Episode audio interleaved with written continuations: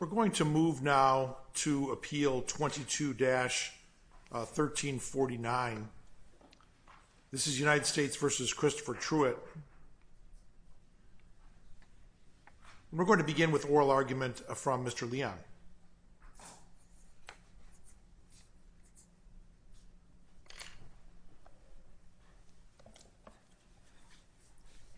Thank you, Your Honor, and may it please the court. This court should vacate and remand for at least two reasons. First, the district court committed a due process violation when it failed to order a competency hearing under eighteen U S C forty-two forty-one. And second, the district court plainly erred when it failed to render three particularized findings under U S S G one B one point three as to the drug quantity. Mister Leon, with regard to the sentencing, what should Judge Hanlon have picked up on at the sentencing time frame as to why a competency hearing was uh, necessary? So for the sentencing, I think we have two crucial things happening. One, we know that at that time, Truett can think, reason, and understand only to the ability of a ten-year-old. That's undisputed medical evidence in the record. Second, we know that his counsel came up to the podium and said, Truett cannot remember strategic conversations with me regarding this sentencing hearing. And that's flat-out evidence of an inability to meaningfully assist counsel.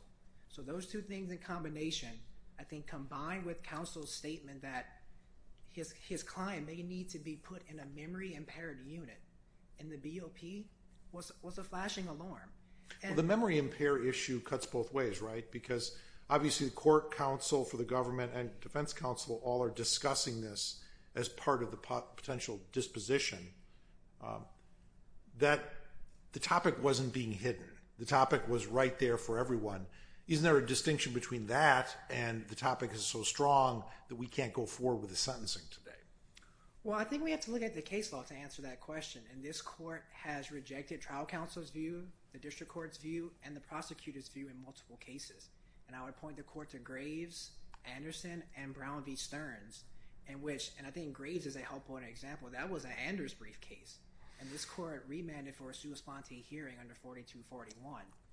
And I think what's really happening in this case and why Truett slipped through the cracks is that his counsel had an incorrect view of competency. His counsel thought that if you are in touch with reality, you're competent. But being in touch with reality is not the same as being incompetent. You can know where you are. You can know that you're a judge, that I'm a defense counsel. But that doesn't mean that you can meaningfully assist your counsel. That doesn't mean that you can rationally understand the proceedings and make those few trial-related decisions that this court discussed in Newman. So I think that's why the district court should have picked up on something. And remember, the test here is not whether the district court had enough evidence in front of it to deem Truett incompetent. That's not the question here. The question is, was there a reasonable cause? You know, like, should a district court have paused here? Maybe asked a few questions, could have had a preliminary hearing about what's going on with Truett, but it just held by those facts. And I think the change of plea hearing is, and I also, before I go to the change of plea hearing, I want the court to know that Truett's counsel never said anything about Truett being competent at the sentencing hearing. Neither did the district court, and neither did the prosecutor. So there's no statement here at the sentencing hearing that says Truett is competent. It's just passed by. But if you go back to the change of plea hearing, as I was mentioning earlier, we have a lot of undisputed facts that I think the court should consider. As already mentioned, Truett thinks and reasons like a ten-year-old boy. That's undisputed. Second, Truett suffered a traumatic brain injury in twenty sixteen because someone shot him ten times all over his body. He developed M C I, and he even told the district court at the change of plea hearing, I have a lot of trouble remembering the past, and I don't know if that's affecting my ability right now. But that's not all. On top of those two, we also have Truett telling the district court before he pleads guilty and faces up to life imprisonment, I'm not getting my medications. The district court just moves by it, and that's not how you go into a federal district court and plead guilty to the crime that Truett did. We fought, the district court follows up. The question is whether or not the abuse of discretion standard, there was enough follow-up.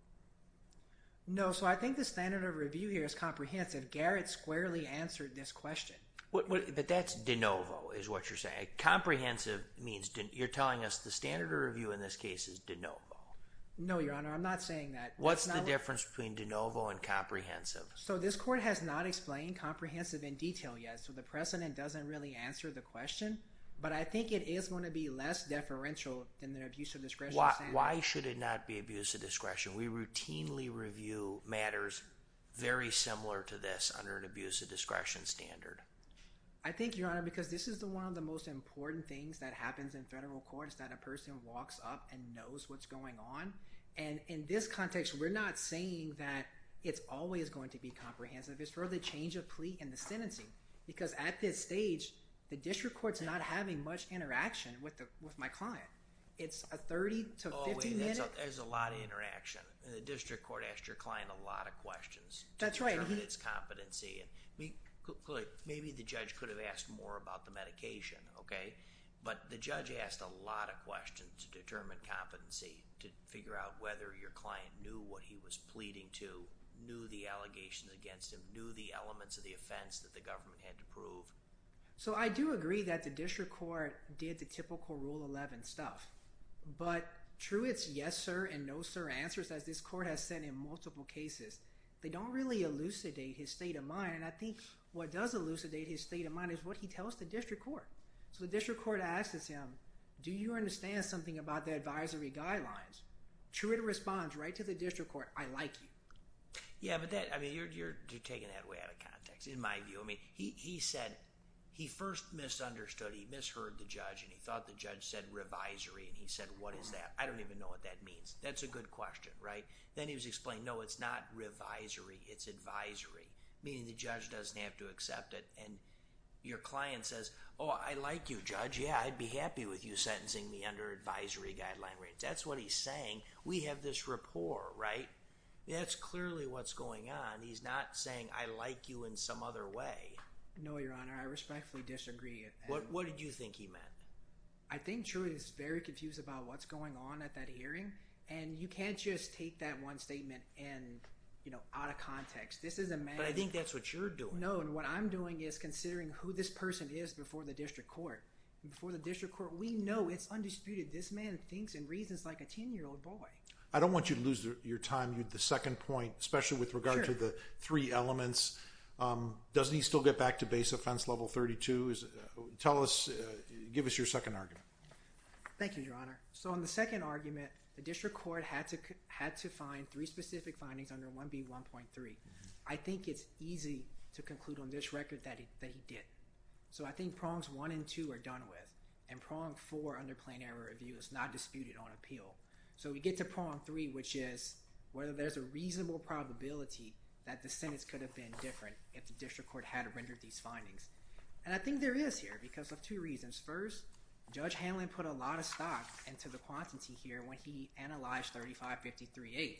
He called it a large quantity, and if Truett could have even gotten five months less because maybe he was responsible for a third or fourth of this drug uh, conspiracy, at least under relevant conduct, that is enough for prejudice. But even if you don't agree with the thirty-five fifty-three, thirty-five fifty-three A arguments, I think there's a reasonable probability his guideline range would be different. He gets to thirty, and the reason is his offense level gets to thirty. You're saying his, his base offense level would start at thirty, I think, is instead of thirty-two, so okay. He would get a minus two reduction, which puts him at a guideline range in which he doesn't get the sentence that he does now, assuming the district court gave him a guideline sentence. Is that based upon some anchoring argument, or? Why do you think the sentence would have been lower? Because I don't think he is responsible for at least three point three pounds of drugs, and there's a reasonable probability the district court would find otherwise. When Truett made these phone calls, and that's that's his gist, that's his gist of the case. He made a few phone calls to a guy to get some drugs to his girlfriend. When Truett made those calls, he was the middleman. He that would be relevant conduct. Well, that's that's disputable, by the way. That's disputable that he was the middleman. I don't think what that's what this case was about. I don't no, think no, that's no. what the judge found. He, he was in the middle because he was in jail, but that doesn't yes. make him the middleman in the drug transaction. And the so, judge could have found he's responsible for everything because he is the one that is running the drug trade. So yeah, I think he is running it as to the drugs that he orders, Your Honor. So I put a reply, uh, in my reply, excuse me, in my reply brief, I put a chart to show that there are really three lines coming from Corey Kelly, And when the line starts with Truett, that would be relevant conduct. But when the line doesn't start with Truett, there's nothing in the record to show that it would be relevant conduct. And even the government superseding indictment only, as, only ascribes less than one pound of meth to Truett, and it has to show at least three point three pounds to get him across the threshold to get the base offense level of thirty-two. We're going to give you um, some rebuttal time, Mister Leon. So thank you. I appreciate it. Thank you. We're going to now move to Mister Wierenga.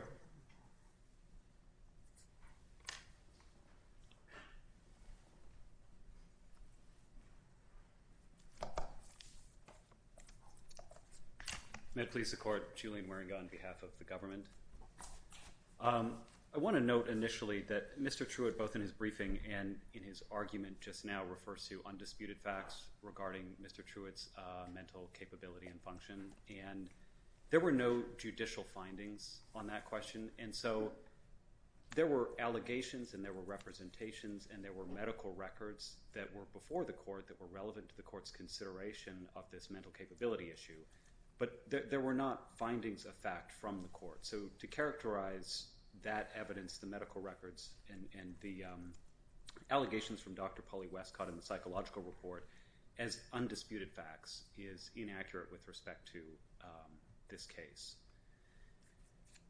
I wanted to address uh, next the fine issue and um, with respect to the argument that it was not a mandatory condition of supervised release. And the first thing that I wanted to note is that from an equitable standpoint, this issue is prospectively moot. Um, I, the, the Bureau of Prisons has been having Mister Truett pay this fine in twenty-five dollars uh, quarterly increments, and he's already paid fifty dollars out of the two hundred fifty dollars, and he has another over eleven years left in his sentence. So on the current schedule, he will have fully paid the fine more than nine years before he's released. So it's highly unlikely on the current schedule that this would ever come into play. The other thing that I wanted to note on the fine issue is that both Mister Truett and the government in their briefing have discussed the uh, Sentencing Commission's determination that it is a mandatory condition of supervised release, the timely fine payment. And both Mister Truett and the government have noted that ultimately the Sentencing Commission's determination relies on eighteen U S C thirty-six thirteen A. And Mister Truett, in his brief, argues that the fact that eighteen U S C thirty-six thirteen A uses the term may in discussing whether the district court can revoke supervised release uh, if a defendant, an inmate, fails to timely pay his fine, Mister Truett argues that the use of that may term means that it can't be a mandatory condition of supervised release. But the core statute regarding mandatory conditions of supervised release, uh, eighteen U S C thirty-five eighty-three, for the overwhelming majority of the mandatory conditions of supervised release that it discusses, it uses the exact same term. There's only a handful of mandatory conditions uh, under which the district court has no discretion and must revoke supervised release. And so the use of the term may in thirty-six thirteen A is on all fours with the terminology that Congress has used in other instances where nobody disputes that it, it was creating a mandatory condition of supervised release. Mister Wierenga, if you could address the competency at sentencing issue. Um, yes, I think they're... they're, they're um... And the reason I bring it up is his longtime counsel is this attorney, Martin. Martin says there's fourteen months between the plea and the sentencing. I've seen changes and they've not been for the better.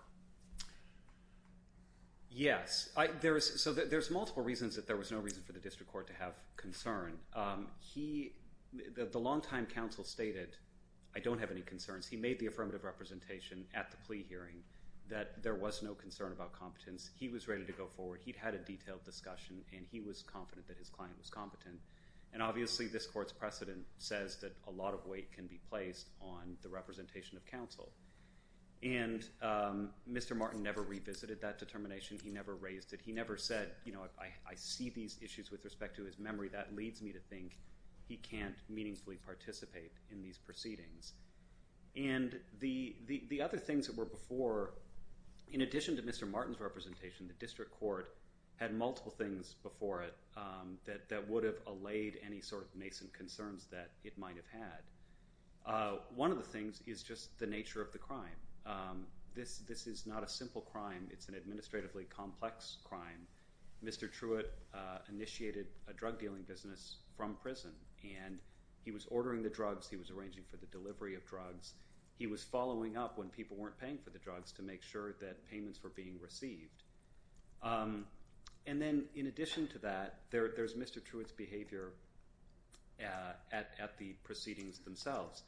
And as, as Judge Kirsch mentioned, this is a highly engaged defendant. This is a defendant who's participating attentively. He's listening to the details of the proceedings, and, and he's reacting to them in, in a way that shows that he, you know, he's fully present and he understands what's happening. Uh, so for all of those reasons, um, the, the, the district court had no reason for concern regarding competence. You may um, continue. I think on, on, on, the, on the drug amount issue, the one thing I would note is that Mister Truett makes a lot of argument regarding the um, he does a close reading of the content of the indictments and argues that that somehow governs what happened here um, in terms of how much of the drug trafficking Mister Truett was responsible for. But the indictments don't control what the government would have represented at trial. And when it came to sentencing, Mister Truett repeatedly admitted directly himself to the court and also through his counsel that to, to the description that the government provided and that was contained in the P S R, stating that he was responsible top to bottom. He, he had awareness of everything, and he, he had oversight of everything. So um, th- th- there simply is no way, uh, there's no suggestion in the record that, that under, under any reading of, of the facts and the admissions that he could have got below half of the traffic drug amount. So play, the, play this out for us. There's Act six and Act seven. There's implication with regard to the pound of the three ounces. Put the three ounces to the side. With regard to the pound, um, you're indicating even if we were to disaggregate that from the remainder, he'd still be at the same base offense level? Well, the, the accounts of the drug dealing that are relevant here is the summary that's contained in the P S R and what Mister Truett admitted to at the sentencing hearing and, and what his counsel described and what the government described and what Mister Truett assented the government would be able to show if the case went to trial. And all of all of those descriptions um, say that he was responsible for all of it. In, well, he does speak up at one point and say he doesn't know that one individual.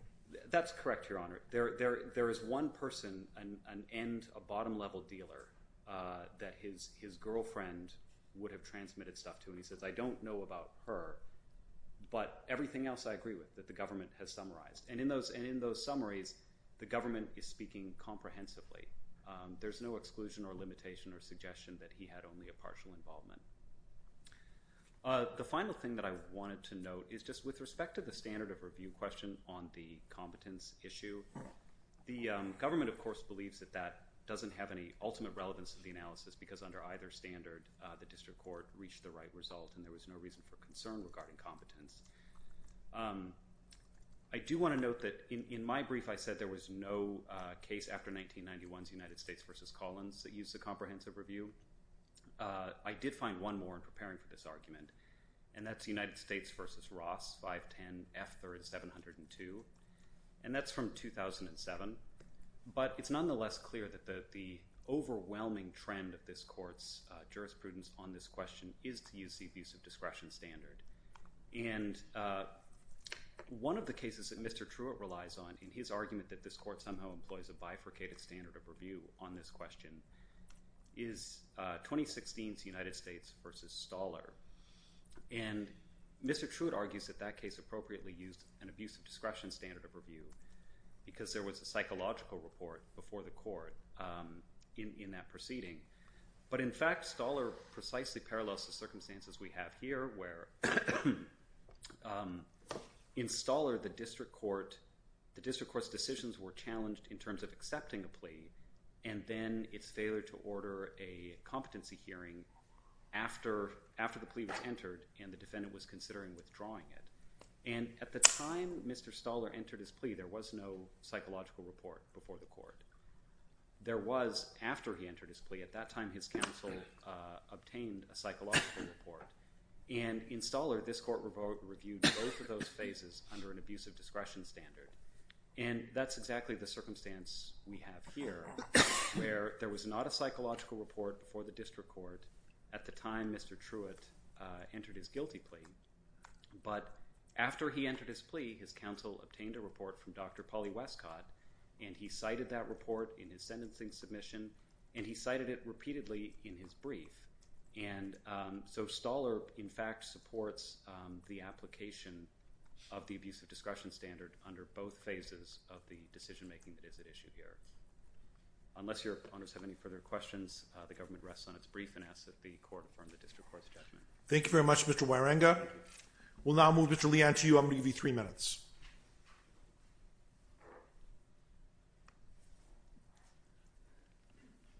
Thank you, Your Honor. A few points in response. First, the government says that trial counsel at sentencing said nothing about competency, but that's because he was using the wrong test. Why would he say anything about competency if he's conflating being in touch with reality and competency? So I think that's why trial counsel said nothing at the sentencing. What he did say at the sentencing was potent. He said, this is the lowest functioning client that I can remember in my career, and that he can't remember what I'm telling him in regards to what we would talk about at the sentencing hearing.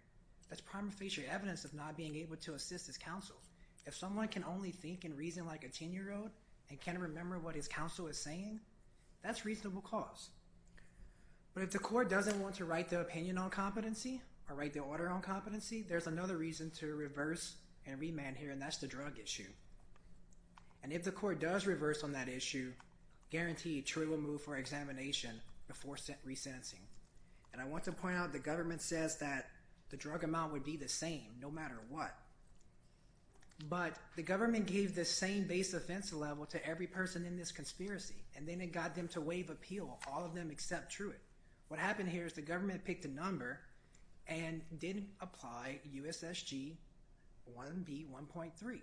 Truett is the only person who could appeal, and he has pointed out this issue that no one applied the correct guideline provision.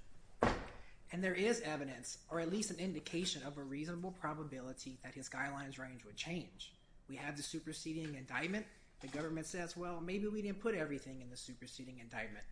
But everything Truett did here was based on a phone call. I don't think the superseding indictment is going to leave out the haymakers and then just put in the minor details that Truett did. And last, talking about the fine issue, the, the government says that Truett will have paid this fine in ten years, but not if this court vacates it. He won't have to pay anymore, so the issue's not moot. And any evidence the, gover- ta- the government talked about up here about the B O P is not in the record and should not be considered. For the reasons in the brief, I ask the court to please vacate and remand so that Truett can see a doctor. It doesn't matter whether it's under the competency issue or the drug issue. Thank you, Your Honor. Thank you, Mister Leon. Thank you, Mister Wierenga. The case will be taken under advisement.